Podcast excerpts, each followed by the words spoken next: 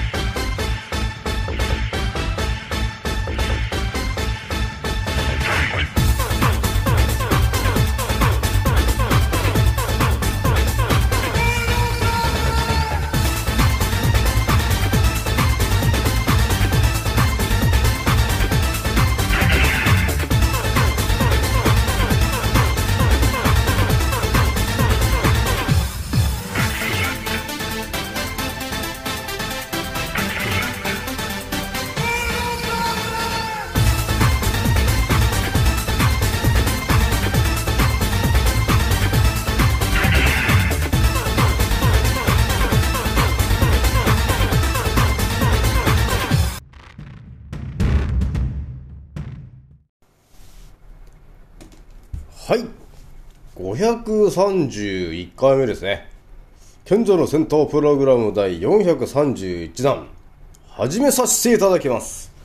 創造船オメガ号、宇宙一の名記録マスター、青木丸でございます。今から話すことは、私の個人的見解とおとぎ話なので、決して信じないでくださいね。はい。ではですね、今回ね、えーお伝えするのはですね、えー少し前に、あのーえーお釈迦様のね、話したと思うんですけど、そこでね、ちょっと気になってた話があって、ちょっとね、その話、まず一発目にするんですけど、えーまずじゃあ一発目がね、お釈迦様と、えー呼ばれてるものは、えー一体何者なんだと。いうような話を、ちょっとね、今日はね、わかる範囲でちょっとお伝えしていこうかなというところがあったんですよね。で、一応二つ目にですね、えー、コロコロちゃんのですね、あの、陽性とかね、えー、そういう風になってる人は、あの、えー、県民共済とか、えー、そういう保険で、えー、お金が返ってくるからね、休んだ分ね、えーお金が返ってくるので、えーできるだけ速やかにやってほしいなと、いう話を二つ目にして、で、最後ね、あのーまあ、中国の武術とかでよくあるんですけど、八景と呼ばれている、えーその武術があるんですけど、ちょっとその話ちょっとしようかなというところで進めようかと思うんですよね。えそれではですね、まず一発目の、えーお釈迦様の、え話からスタートするんですが、えーまずね、お釈迦様と呼ばれているものを調べていくと、ね、あのーまあ、仏教に関わる人なんですよね、というところはみんな分かってると思うんですよ。で、あのー仏像あるよね。こう、まあ、奈良の大仏的な、えーああいう仏像の人に近いんだよね、と。ね、お釈迦様は。えーという感じがありますと。で、その、ね、奈良の仏像とか、そういうの見てもらえると、わかるんですけど、でかくねえかと。ねいう話あるじゃないですか。ね。お釈迦様ってなんであんなでかいんだろうってね、いうことあるじゃないですか。で、えー、ね、あのーもうこの話最初したのってあのー北枕の話で、えーどうもね、お釈迦様が、えー北を頭にして寝ていましたと。ね、北枕で寝てましたという話が、えー伝わってきた結果、亡くなると、ね、北を向いて寝ることになってるから、えー北を向向いて寝ると、ね、不吉だからやめなさいねという話だったんだけど、要するにお釈迦様という人は、えー人間のからくりが分かってる人だったから、えーお釈迦様は、えー北の方角に枕を置いて寝ることによって、えー人間が健康になるよということを知っていた人だったんだよねというところで、ね、お釈迦様という人が出てきたわけなんだけど、で、このお釈迦様という人の、まずは、えーまあ、身長から調べていくとですね、えーどうも出てくるのが、えー身長が4メーターあったと、えーいうような、えー話が結構出てくるんですよね。この話で言うと要するに普通のインド人の、え2倍、えーぐらいの身長だったと、えーいうところが、まあ、見えてくるわけなんですよ。えーここで私がまたいろいろとね、えー見えてきているのがそのお釈迦様と呼ばれている人はいろんなその名前の呼び方が、えーあるわけなんだけど、えーその中の一つがお釈迦様なんですよね。でそれの中でちょっと一つ気になってたのが、えーブッダと、えー呼ばれてる呼び方なんですよ。でこのブッダという呼び方もなんか独特だよなと。ね仏のなんかこの「だ」っていう感じ書いてあるんだけどこのブッダと呼ばれてるものを見た時にあれ？なんかどっかで見たような感じの一部分が入ってるなと。いうところにねあの青木村は気づきたんですよね。でこのブッダの「た」という文字をずっと見てたらですねあれ？これってあれ蛇じゃねえかというふうにあの見えたんですよ。あれ？ブッダってなんだ蛇なのかと。蛇に関わるなんかあったっけなと思ってて、えーそしたらまあ Google さんでねブッダというふうにこう検索をかけて、えー調べたんですよ。そしたらねこのブッダと呼ばれているものの銅像が結構バーっといろんなの世界中のやつがこう出てくるじゃない？検索かけると。それで検索をかけていくとですねえー、蛇が関わってきてるブッダの銅像が結構、あのー作られてると、えーいうことに気づいたんですよね。あれ？ブッダってあれなのかな？蛇が関わってる銅像は結構あるなと。ね？いうことがあったんですよ。で、その中で、えー蛇が7つの首を持った蛇がいて、で、それがブッダとの後ろに映ってるような、なかなか異様なね、えー、それ銅銅像というか、そういうのもあるなと、えー、いうことも、あの、発見したんですよね。で、この蛇にもいろいろ関す関することを調べていくとですね、えー何が見えてくるかっていうと、えーそのインドのまあ仏教というものがあるんですけど、その中で、えー、竜打神的な、そのね、蛇を神様として、っていうような信仰がね、えーあるんだよね、と、えーいうところまで書いてあったんで、あだからこのブッダと呼ばれてる人の名前にも蛇の一部分が刻まれているように、このブッダと呼ばれているものは、蛇にもだいぶ関わる力を持っている人だったんだね、ということが見えてくるわけよ。で、この蛇に関わるこ、えー内容を、えーね、蛇に関わることをやってきた人なんだねと、ブッダはと、えーいうふうに考えたときに、あれと。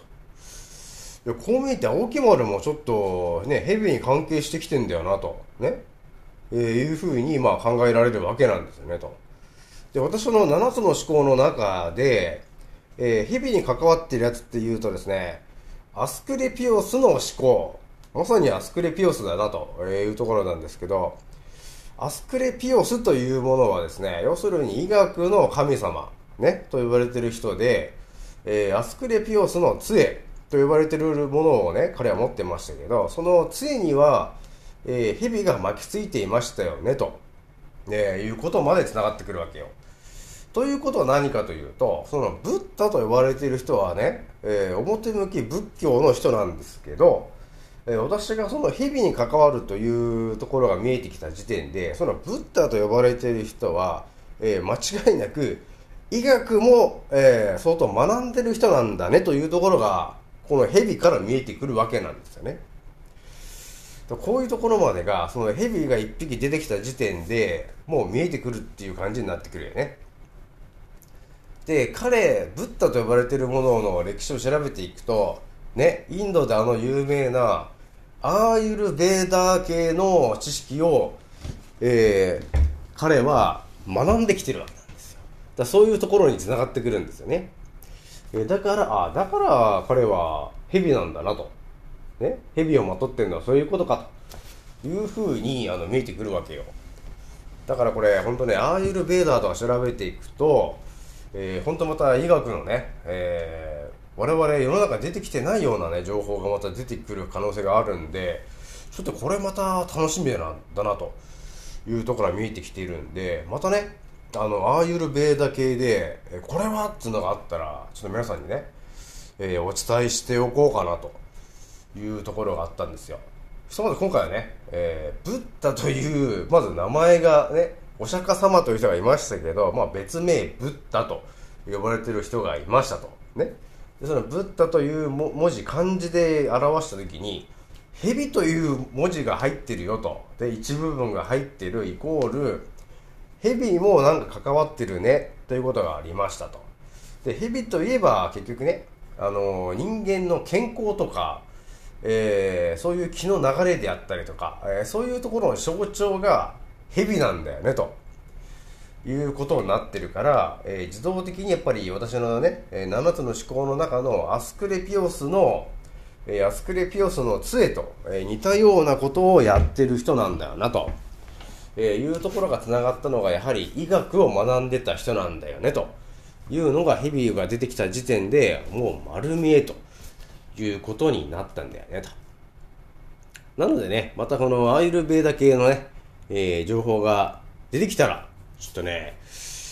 じわじわお伝えしちゃおうかと、ね、いうところがあったんですよね。じゃあ一発目ちょっとこれぐらいにしといて、ちょっと二つ目のね、あの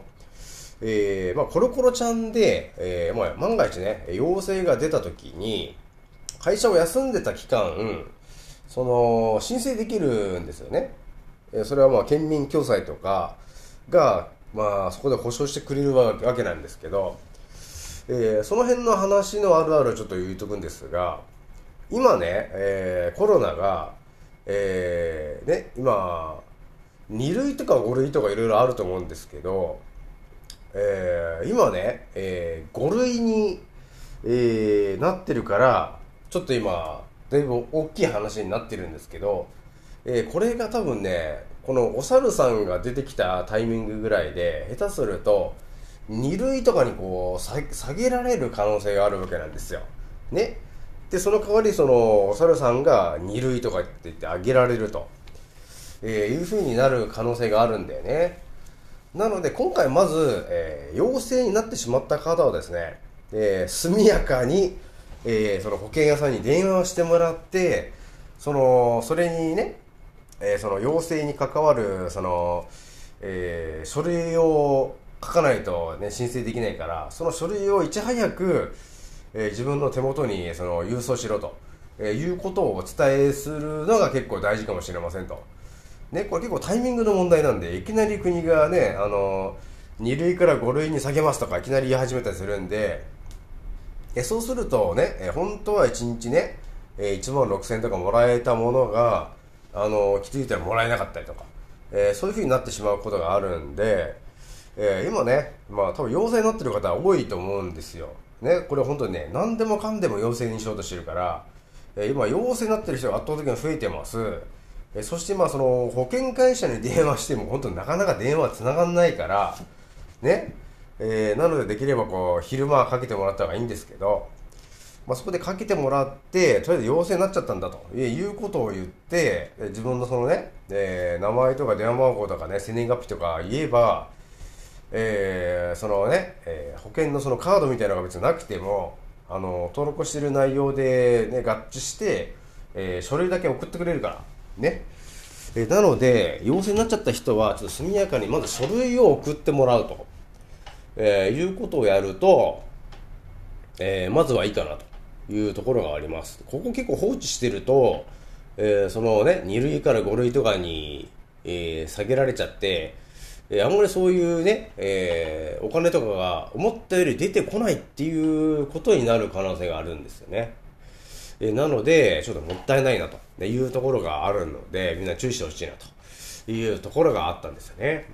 で、このあくまでね、その保証する期間っていうのが、えー、陽性ですねと呼ばれて、えー、見つかった時点から、その日から何日休んでるかの分を請求できるらしいんですよ。だから今ね、その PCR の会場が、会場がね、すげえ混んでるから、多分普通にその辺の病院に電話しても全く電話に出てくれないんで予約が取れないんですよえー、だからといってこうねいろいろ調整しようとするじゃん自分でだから本当はね1週間ぐらい前になったんだけどでそれをこう調整して、えーあまりこうね期間を短くしようとかっていろいろ考える人いると思うんだけどあくまでその保険屋さんに対して請求できるのは、えー自分が PCR をしに行って、えー陽性ですねというふうに結果が出たその日からのカウントになるからあまりそのね、えー早く、えー申請というかやりすぎちゃうとその休む期間が減っちゃうから思ったよりもそのお金が保証されないということがあるので、まあ、万が一ねその陽性になっちゃってる人がまあ家にずっといるような人であればその陽性をみあの確認しに行ったその日からね発症しましたと、えーいうふうにしてもらってでそこからね、えー10日間なら10日間、えーなっちゃいましたというふうにやっていた方が、えーたくさんお金をひとまず10日間は請求できるよということがあるので結構ねあの思っているよりもちょっと難しい感じはあるけど、えーあんまりこのね、えー遡りすぎて調整すると結果あんまり良くないなということがあるのでそこのさじ加減がちょっと難しいかなというとこあるけど、えー皆さんね、えーあくまでも陽性ですねという結果が出た日からのカウントになるんで、えー注意してねということがあります。でこれがその隔離する、ねえー期間はまあ10日間なんですけどこれは自分が発症したかなと、え呼ばれた次の日からになりますんでもうこのカウンターがまたねちょっとややこしいんですけど、まあ、そういう形なんで皆さんね、えー今陽性になってる方は、えー速やかに、えー自分が入ってるその県民共済的な、えーところがあればそこに電話してもらってまずは書類をもらう。そこも混んでるからね。混んでるから速やかにもらうようにしてくださいと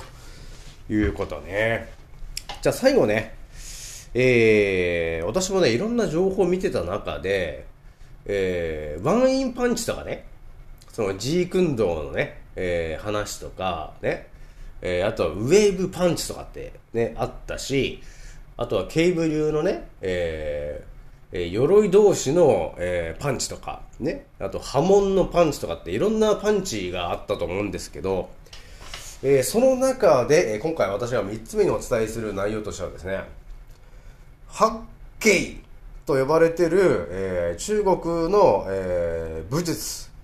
があるんですけどその八景と呼ばれてる、えー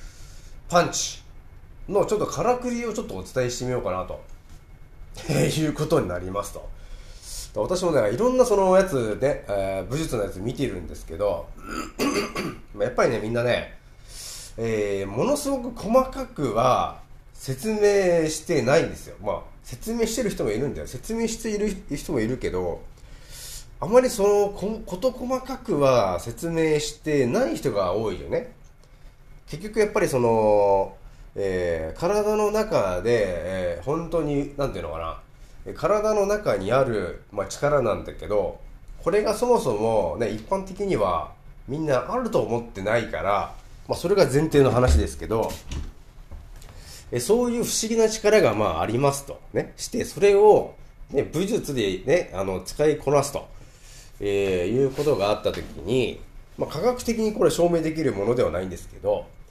ひとまずまあそういうね、体の本当の力というところを、えー引き出して、それを、えーうまく使って、えー攻撃をする。えーそのからくりがですね、まあ、さっきお伝えしたワンインパンチとか、ね、そのジークンドーで呼ばれてるそういうものだったり、あとはウェーブパンチと呼ばれてるものだったり、あとはケーブルのね、えーえー波紋のパンチとか鎧同士のパンチと、えーそういう形で普通にただ筋肉でパンチをしているわけではなくてそのパンチのところに、えー何かしらの別の力を乗せて相手に伝えると、えーいうテクニックなんですけどこのテクニックいろんなのがあるんですけどこの中で私が今回ね、え皆さんにお伝えしときたかったのがハッケイと、ね、呼ばれてる、えーテクニックなんですけど、これ、ハッケイってこれ、Google で調べてもらっても出てくるんですけど、えー中国武術における、えー力の発し方の技術っていう感じで載ってる話なんですけど、これがね、あの、いろんな方がこのハッケイっていう、えーもののパンチをしたりしてる、ね、攻撃をしたりしてるやつ YouTube とかを見てきたんだけど、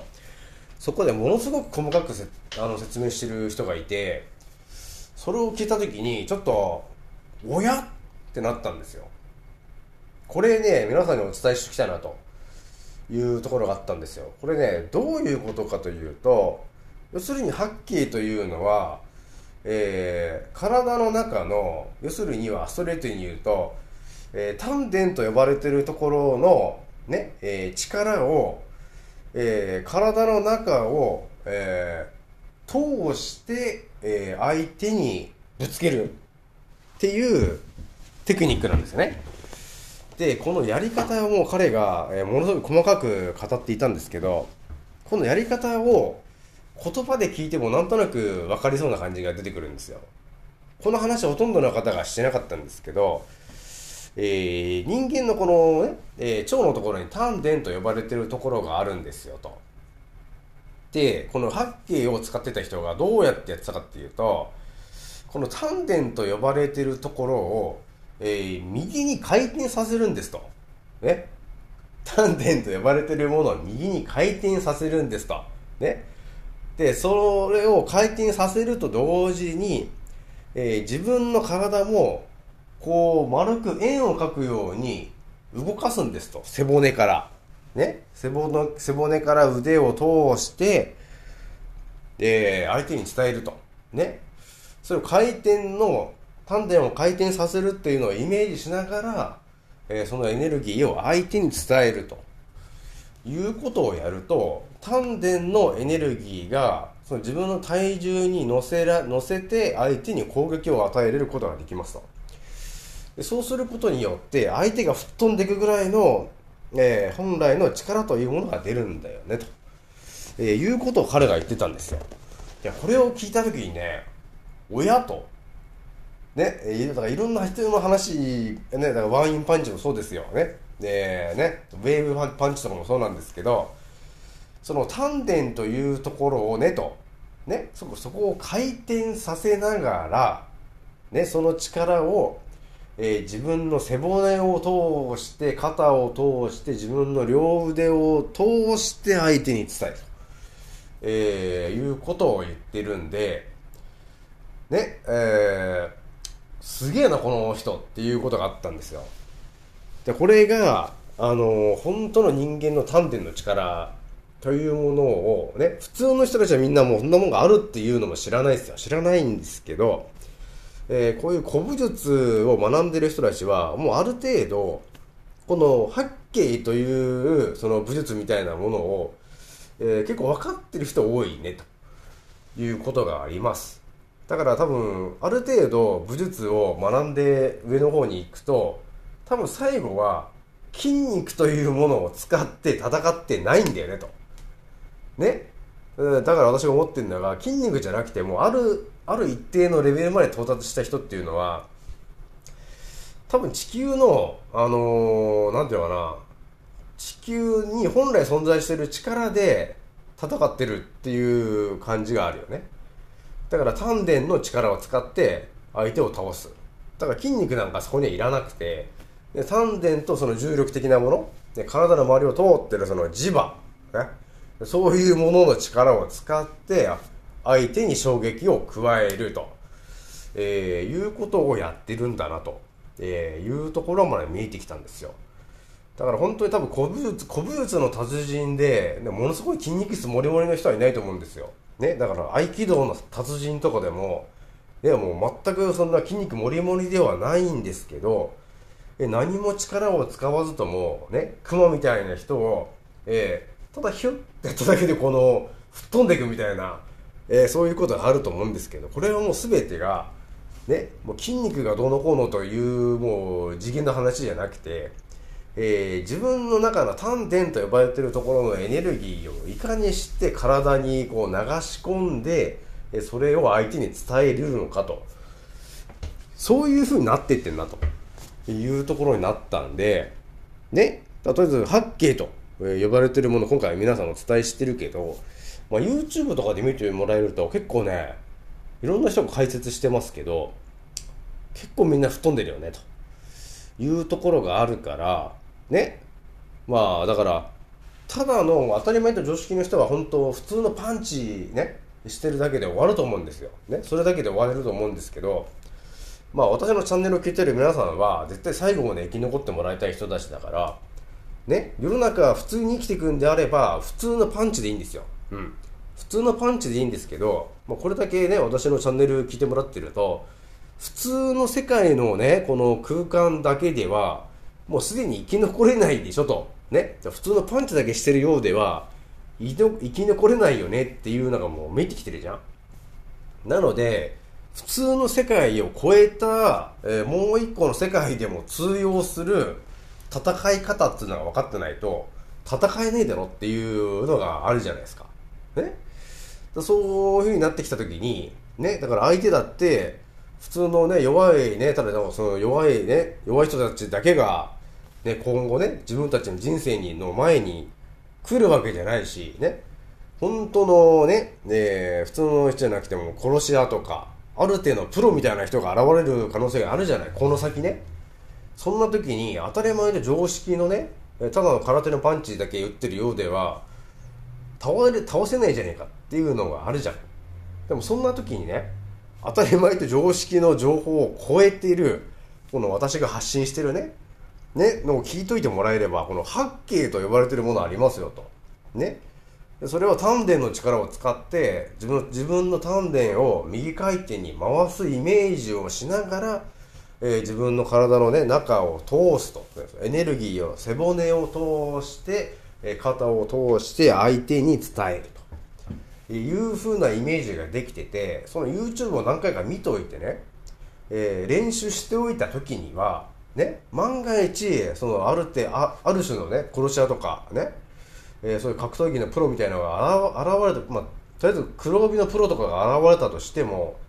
こっちがね八景とかそういう、ね、自分の丹田を使った攻撃っていうものを一つでも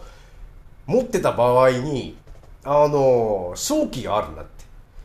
思ってんですよね。だから俺ただの素人じゃねえんだよと。ね。いうのがわかるでしょ。結局。ねただの素人じゃなくてもうで普通のねだから当たり前と常識の思考で生きてきてないからもう我々ね。もう一つの、え別の世界でも、えー生きていけるように今、まあ、戦闘訓練してるからね。だからそうなってくるとね。ただのパンチじゃ全然相手には効かないかもしれないですけどね。八景のパンチを相手に食らわすことができたら相手が3メーターだ4メーターだかぶんとぶっ飛んでいくんでそれぐらいの一撃がね。使えるようになっていればね。万が一ね。2024年にですよ。え中国とドンパチやったとして万が一連れてかれたとしても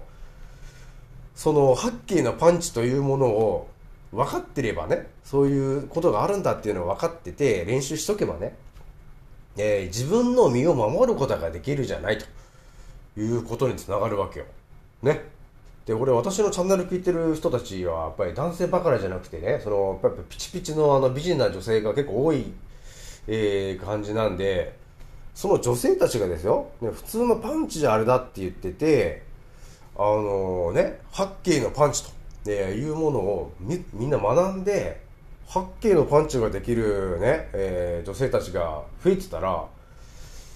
強いよねとね本当にそうなるんでぜひともねちょっと八景のパンチと、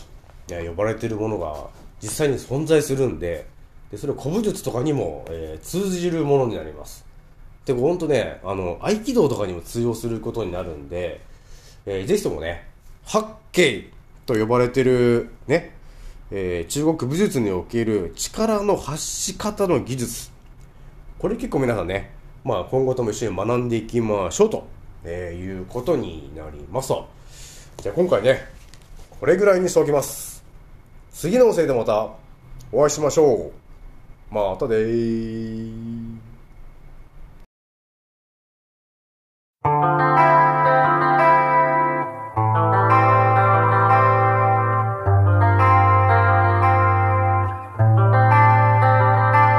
そばらみいつも鏡の中にあなたにいつか見た君へ。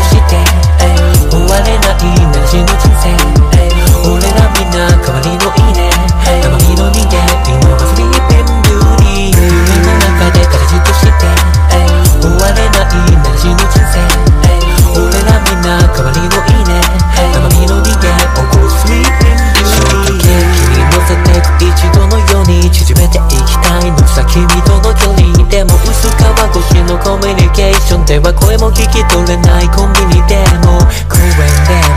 ものんびりデートしたいねなんて言ってたけでもこの世界中溢れるフェイクニュースのせで街に流れてるブルー。俺が台本なしで繋がった中 like a live on direct これ先だってまだまだ感動したい。でも反応しない眠りの森の美女腰割らせる内面たとえ